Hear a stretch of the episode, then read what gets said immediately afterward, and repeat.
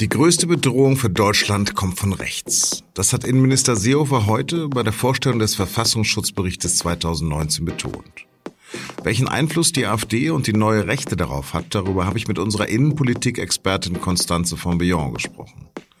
Sie hören auf den Punkt, den Nachrichtenpodcast der SZ. Am Mikrofon ist Lars Langenau. Schön, dass Sie zuhören.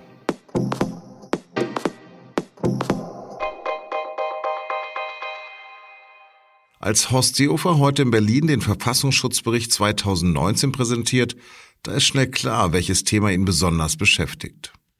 Ich beginne mit äh, dem Rechtsextremismus, Rassismus und Antisemitismus in unserem Land. Der nimmt weiter zu.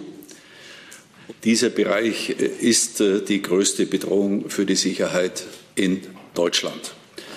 Daran hat sich nichts geändert. Im Gegenteil, die Zahl der Delikte, die Zahl der Angehörigen äh, zu diesem rechtsextremen Personenkreis und die Zahl der gewaltbereiten äh, äh Rechtsextremisten ist weiter gestiegen. Konkret in Zahlen bedeutet das mehr als 22.300 Straftaten mit rechtsextremistischem Hintergrund. Und damit eine Zunahme um fast 10 Prozent zum Vorjahr. Verfassungsschutzpräsident Thomas Haldenwang erschüttert vor allem, dass die Gewalt eine neue Dimension erreicht habe. Aber nicht nur der gewaltorientierte Teil der rechtsextremistischen Szene tritt in Erscheinung. Es agiert auch der Teil immer aktiver und selbstbewusster, der zwar physisch keine Gewalt ausübt, aber dafür das Virus des Hasses, des Rassismus, des Antisemitismus und der Fremdenfeindlichkeit in die Gesellschaft schleudert. Ich spreche hier von der neuen Rechten.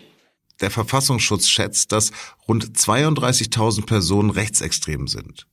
Ein Drittel mehr noch als ein Jahr zuvor darunter auch sogenannte Reichsbürger und Identitäre.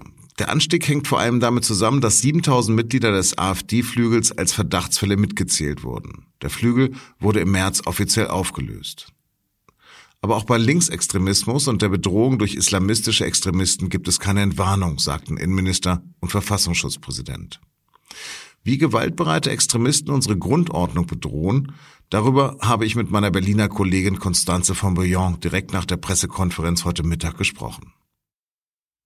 Constanze, Horst Seehofer sieht die Gefahr vor allen Dingen von rechts. Kannst du dem folgen nach dieser Pressekonferenz?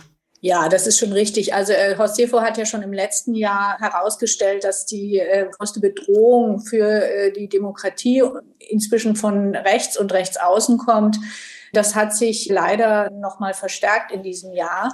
Das ist natürlich eine richtige Einschätzung. Aber was hat dich dann überrascht bei dieser Pressekonferenz?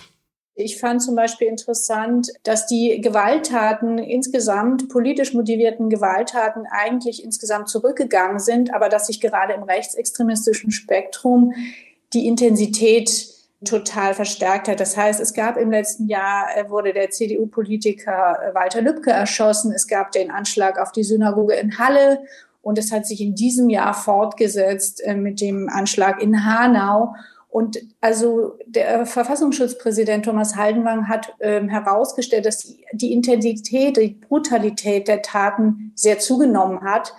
Ähm, er hat sogar äh, davon gesprochen, dass es da möglicherweise so einen Highscore der Todesopfer gäbe, also dass die rechtsextremistischen Gruppierungen oder auch Einzeltäter versuchen, einander zu übertreffen und möglichst viele Tote zu hinterlassen. Das ist eine sehr beunruhigende Entwicklung. Also auf die Masse gesehen, diese kleineren, in Anführungsstrichen, Straftaten haben nicht zugenommen, aber diese ganz schweren Anschläge haben sich doch sehr verstärkt.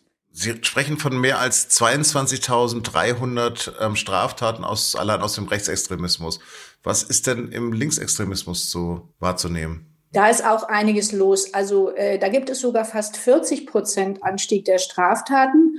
Und interessant äh, finde ich hier nicht nur die hohe Zahl, sondern auch gegen wen sich diese Straftaten richten. Da ist zum einen, dass sich so bestimmte äh, linke Szenen, etwa in Leipzig, doch etwas militarisiert haben und dass die Angriffe auf AfD-Politiker oder auch Neonazis massiver geworden sind. Das sind zu einem größeren Teil Sachbeschädigungen. Der Verfassungsschutzpräsident hat aber auch herausgestellt, dass dieser alte Konsens der linken Szene, dass man nicht Personen, sondern eher Sachen angreift, dass der immer mehr ins Wanken kommt. Das heißt, die Hemmschwellen sinken auch in der linken Szene Menschen anzugreifen. Trotzdem hat Horst Seehofer die Gefahr vor allen Dingen rechts verortet.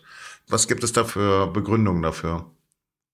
Naja, zum einen sind es die Zahlen, die wurden ja letztes Jahr schon als dramatisch gestiegen ähm, bezeichnet und jetzt sind sie noch mal höher. Ganz auffällig ist auch, dass der Antisemitismus oder die antisemitischen Straftaten noch mal um 17 Prozent angewachsen sind. Das ist erschütternd, weil man schon im letzten Jahr so einen Riesenanstieg hatte. Diese Taten kommen zu über 90 Prozent aus dem rechtsextremistischen Spektrum. Aber wenn man mal so ein paar Jahre zurückdenkt, hat es in Deutschland bei weitem nicht eine so große Rolle gespielt wie jetzt. Also das ist schon sehr beunruhigend. Du hast ja vorhin gesagt, dass AfD-Politiker angegriffen werden, aber die sind ja nicht nur Opfer, die sind ja auch Täter. Was wurde denn dazu gesagt? Hm, dazu wurde eigentlich nichts gesagt, ähm, aber natürlich wurde über die AfD selbst gesprochen. Es gab ja im Vorfeld eine Debatte darüber, hm, ob die AfD ähm, in Teilen beobachtet wird vom Verfassungsschutz, ob die überhaupt vorkommen soll in dem Verfassungsschutzbericht. Das ist nicht zwingend. Das heißt, die AfD wird da und wurde auch von Thomas Haldenwang ähm, ausführlich gewürdigt. Und was hat er da gesagt? Dass es ähm, eine große ähm, Bedrohungslage gibt, weil sich die ähm, Grenzen zwischen rechtsradikalen und eben eher bürgerlichen Parteimilieus doch zusehend verschwinden. Das hat auch der thüringische Innenminister heute gesagt. Äh, Thomas Haldenwang, also der Verfassungsschutzpräsident, hat mit sehr ernsten Worten die, die Gefahrenlage insgesamt eigentlich beschrieben, stärker noch als Horst Seehofer, wie ich fand. Sie haben erstmals eine Zahl genannt, die ich auch noch nicht kannte. Ungefähr 7000 Mitglieder zählt der Verfassungsschutz zum Flügel.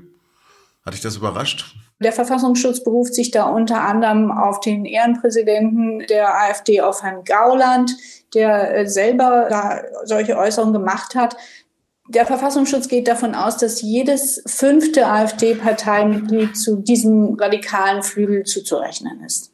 Thomas Haldenwang ist jetzt ja auch schon seit zwei Jahren wieder Präsident. Im Vergleich zu seinem Vorgänger Hans-Georg Maaßen, was macht er anders? Also ich finde, er macht so ziemlich alles anders, ganz besonders mit Blick auf den rechten Rand. Beim Maßen war ja immer die große Frage, inwieweit der überhaupt wirklich überzeugend Abstand nimmt von Parteien wie der AfD. Es gab den großen Streit über den Aufmarsch rechtsextremistischer Kräfte in Chemnitz, wo Maaßen ja ge gesagt hat, das war keine Hetzjagd. Das hat ja letztlich zu seiner Ablösung geführt. Haldenwang, sein Nachfolger, hat sofort klargemacht, dass er Rechtsextremismus für die größte Gefahr hält die Bereitschaft, sich da wirklich eine harte Linie zu ziehen, ist bei Heidenwang unüberhörbar, anders als bei Maaßen. Es gab ja auch heute eine Neuigkeit, und zwar geht es um eine Politikerin in Hessen, eine Politikerin der Linkspartei. Was wurde darüber gesagt? Ja, Janine Missner ist eine sehr bekannte äh, Politikerin der hessischen Linkspartei. Sie wird offenbar schwer bedroht und in mehreren Drohschreiben waren Daten und Fakten aus ihrem wahrscheinlich privaten Umfeld und Leben enthalten, die nicht öffentlich sind. Das heißt, derjenige, der dieses Drohschreiben verfasst hat, hat offenbar Kenntnisse, die möglicherweise aus einem Polizeicomputer stammen. Die Spur führt äh, in erneut in Richtung Polizei. Da gab es in Hessen ja schon mehrere Vorfälle, insbesondere schwere Drohungen mal gegen eine Anwältin. Es hieß, es sei sehr hart angegangen worden, da sollte hart ermittelt werden. Es läuft auch alles noch. Dennoch setzt sich das jetzt offenbar fort und der Bundesinnenminister Horst Seehofer hat sich da heute sehr hart und sehr eindeutig äh, dazu geäußert. Er hat gesagt, es müsste rücksichtslos aufgeklärt werden. Dafür gäbe es keine Entschuldigung und er hatte eigentlich keinen Zweifel gelassen, dass auch er diesen Fall durchaus ernst nimmt. Konstanze, vielen, vielen Dank. Ja, ich danke. Der oberste Gerichtshof der USA hat der Staatsanwaltschaft in New York Einsicht in Steuererklärungen von US-Präsident Donald Trump erlaubt. Damit lehnte der Supreme Court Trumps Forderung ab, ihm als Präsident während seiner Amtszeit vollständige Immunität gegen strafrechtliche Ermittlungen zu gewähren. Für Siemens-Chef Joe Kaeser ist heute ein historischer Tag. Denn nun ist entschieden, dass das drittwertvollste Unternehmen Deutschlands als Siemens Energy Ende September als eigenständige Firma an der Börse notiert sein wird. Die Energiesparte von Siemens hat mehr als 90.000 Mitarbeiter und einen Umsatz von fast 30 Milliarden Euro. Außerdem soll Siemens Energy aus dem Bau von Kohlekraftwerken aussteigen. Der Weg zu einem grünen Unternehmen sei aber noch sehr weit, betonten Kritiker. Tausende Menschen haben in Serbien gegen die inkonsequente Corona-Politik von Alexander Vucic demonstriert. Der serbische Präsident hatte im März drastische Schutzmaßnahmen verhängt, um die Corona-Pandemie einzudämmen. Doch kurz vor der Parlamentswahl Ende Juni hatte der Präsident die Einschränkung wieder komplett aufgehoben. Es gab öffentliche Wahlkampfveranstaltungen, Fußballspiele mit 20.000 Zuschauern und volle Kneipen. Doch die Infektionszahlen sind wieder rasant angestiegen. Nachdem der Präsident jetzt neue Einschränkungen angekündigt hatte, kam es zu Ausschreitungen, bei denen 19 Polizisten und 17 Demonstranten verletzt wurden.